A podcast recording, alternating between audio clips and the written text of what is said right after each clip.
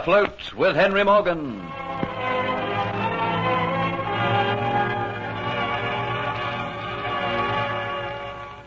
Henry Morgan has learned that Panama City is bursting with wealth, which is awaiting the arrival of a Spanish fleet to take it all to Spain.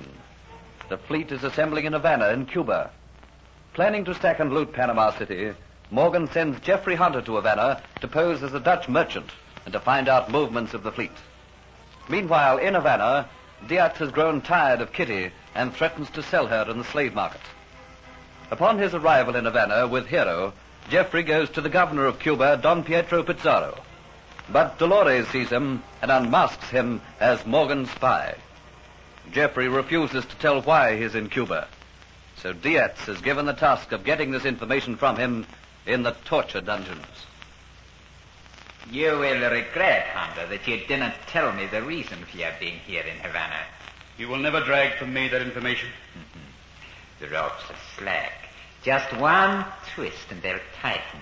You'll begin to feel your limbs being torn from your body. Always a coward, aren't you, Diaz? You think to mock me, eh? All right.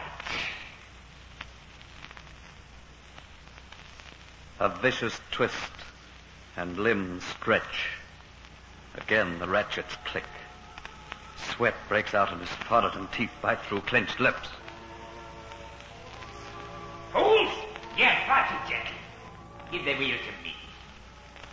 A savage sound of many clicks and muscles tear from limbs.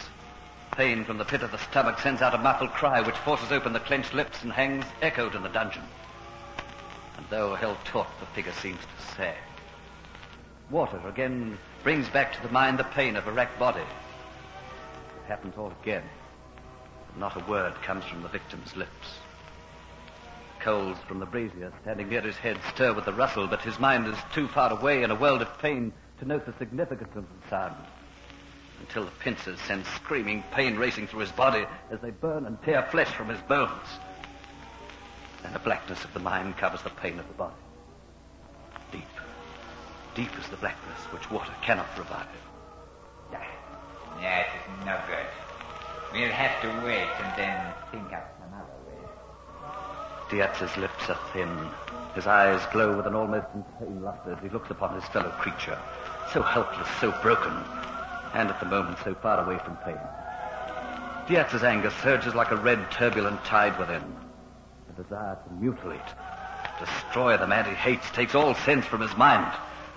Like an animal, he snatches from the wall a barbed whip and swings it high above his head. Stop it, Diaz. That will do no good. Man is unconscious. Uh, Don Pietro, I did not hear you enter. I came to see what progress you had made. Put down that whip. It will serve no purpose at the moment. Now, he has defeated us. He has told us nothing. And you have not treated him gently. We have tried to revive him, but failed. We can be patient. He will return to a world of pain. And we must think of other means to make him open his mouth. If torture does not, there must be some other way that we can persuade him. Don Pietro, I think I know the way. I am listening. And as Diaz talks, a slow smile spreads over Don Pietro's face, a smile of triumph. Orders are given to the two black attendants to take the unconscious Jeffrey down from the rack and put about him heavy fetters and cast him into a dark, damp, gas-infested cell. Gradually, the black curtain of his mind, their feet full the messengers of pain who lift the blanket of blessed unconsciousness. Wearily, he turns his head and tries to moisten the dryness of his lips. When he attempts to move, it's like driving knives through his muscles. All motive power has gone from him. The past is all in a swirling mist. No single thought can come from his aching mind. There is just pain. Pain. Pain. But the same tag thought is cold and brings some relief. Time doesn't exist. There is only pain. And then the iron doors clang open and two men come in. And because his legs will not obey the orders that come from his mind, they each seize an arm. Agony runs through him again. They drag him out once more into the torch-lit dungeon. The yellow light blinds him for a moment. They pause to let him take a look around. Slowly in the hard light, things take their shape. instruments of torture being back. He dully sees Diaz and Don Pietro standing by the rack. Stupidly, he looks at them. And slowly he realizes that the rack is not empty. And it's as though his mind is away from it all, as though he were looking down at himself. And he seems like a disinterested spectator having no relation to anything about it. Dragged over to the rack, he looks down at the figure stretched there. And into a pair of eyes, eyes which seem to grow large and are full of terror. As he looks, the pain in his head eases to let through his mind so slowly the thin threads of recognition. Once the flow begins, it rushes like a torrent. His scream echoes around the walls. Jeffrey! Jeffrey, help me. I'm frightened. And now, perhaps, Hunter, you will tell us why Captain Morgan sent you to Havana. I. I. You know, Kitty will not bear it in silence. It's fine. I'll kill you for this. Turn the wheel. No, please, no. Only you, Hunter, can stop that wheel from being turned. Now, come on, Hunter. Tell us. You turn that wheel, and I'll break every bone in your body. Hunter, uh, this is your last chance. Speak up, else I'll turn the wheel myself. You remember that I am not gentle. Don't let them do it to me, Jeffrey. Don't let them do it. I'll tell you. I think that you are being indeed very wise, Hunter. Now, why did Captain Henry Morgan send you here to Havana? What is the reason? I came of my own accord. No one sent me. I came here to rescue Kitty. Do not lie to us, Hunter. If you lie once, Kitty will suffer. You didn't know that Kitty had come to Cuba. I am a very, very impatient man, Hunter, and I have no mercy. I want this information from you, and I am going to get it. If I do not get the information, this girl will die. Now, what is it to be?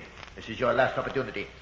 Why did you come to Havana? Jeffrey, don't let them hurt me. Please don't let them hurt me anymore. I, I came to Havana because I, I wanted to know about the fleet assembled in the harbor. So, what did you want to know? When it was sailing for Panama City. Ah, Captain Morgan knew about that, eh? He knows about the wealth in Panama City.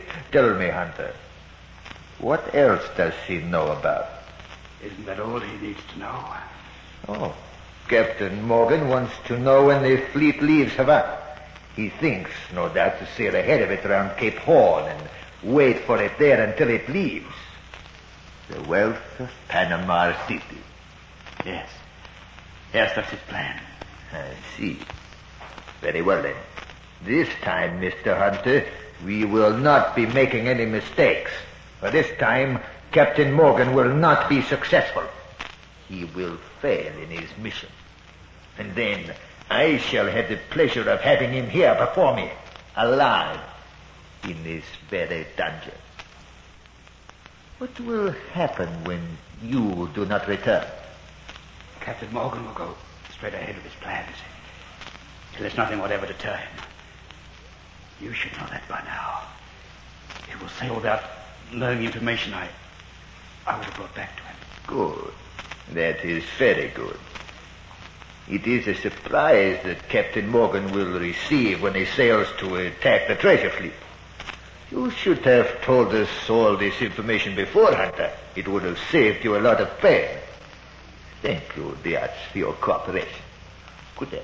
Just a moment, Don Pietro. What are we to do with this person now? I do not really care, Diaz. He is of little use to us now. In his present condition, he is useless to anybody. Uh, there is to be a sale tomorrow in the market. Put him up for sale. Well, that is all, Diaz. I will go now and leave you to finish off the business. I must go and act upon the information that I have just received. Well, Diaz, fate has thrown me in your path once again. Must be for some purpose. Fate will repeat itself, and I'll be waiting for the next meeting, Diaz. I shall be remembering a lot. When it happens again, Hunter, it will be you who will once again have regrets. the sale in the markets tomorrow should be a very interesting one. I must tend to it. There will be you and Kitty. You're doing that to Kitty. Why? Because it pleases me to do so.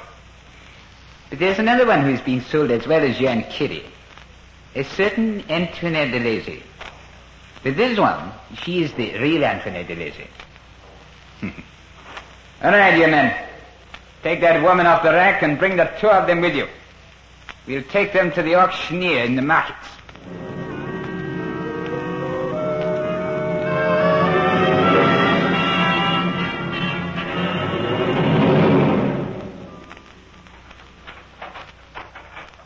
Yeah, this is the cell that the auctioneer said to put them in. Hmm. It isn't very large. Uh, hold the lantern up so that I can see. It will not be your home for very long, you know. Just until after the sales tomorrow. Oh?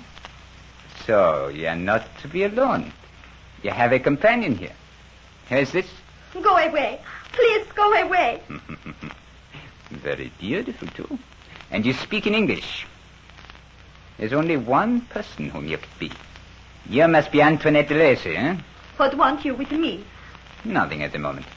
But you make me regret that I'm sailing away on a ship so very soon. The Fates, Hunter, are playing one big joke, eh? The Fates, they put you and Kitty and Antoinette de Lacy in the one cell altogether. And tomorrow, you lose sight of each other for good. it's a good joke, a rich joke. All right, lock them in. What is happening? I do not understand it all. I'm so very frightened. Never mind about yourself. Help me with this man, Jeffrey Hunter. Let's try and make him comfortable. He's been tortured. They are cruel and inhuman. These people, they're going to sell us as slaves. Yes, it, it looks like the end of everything now. It might not be.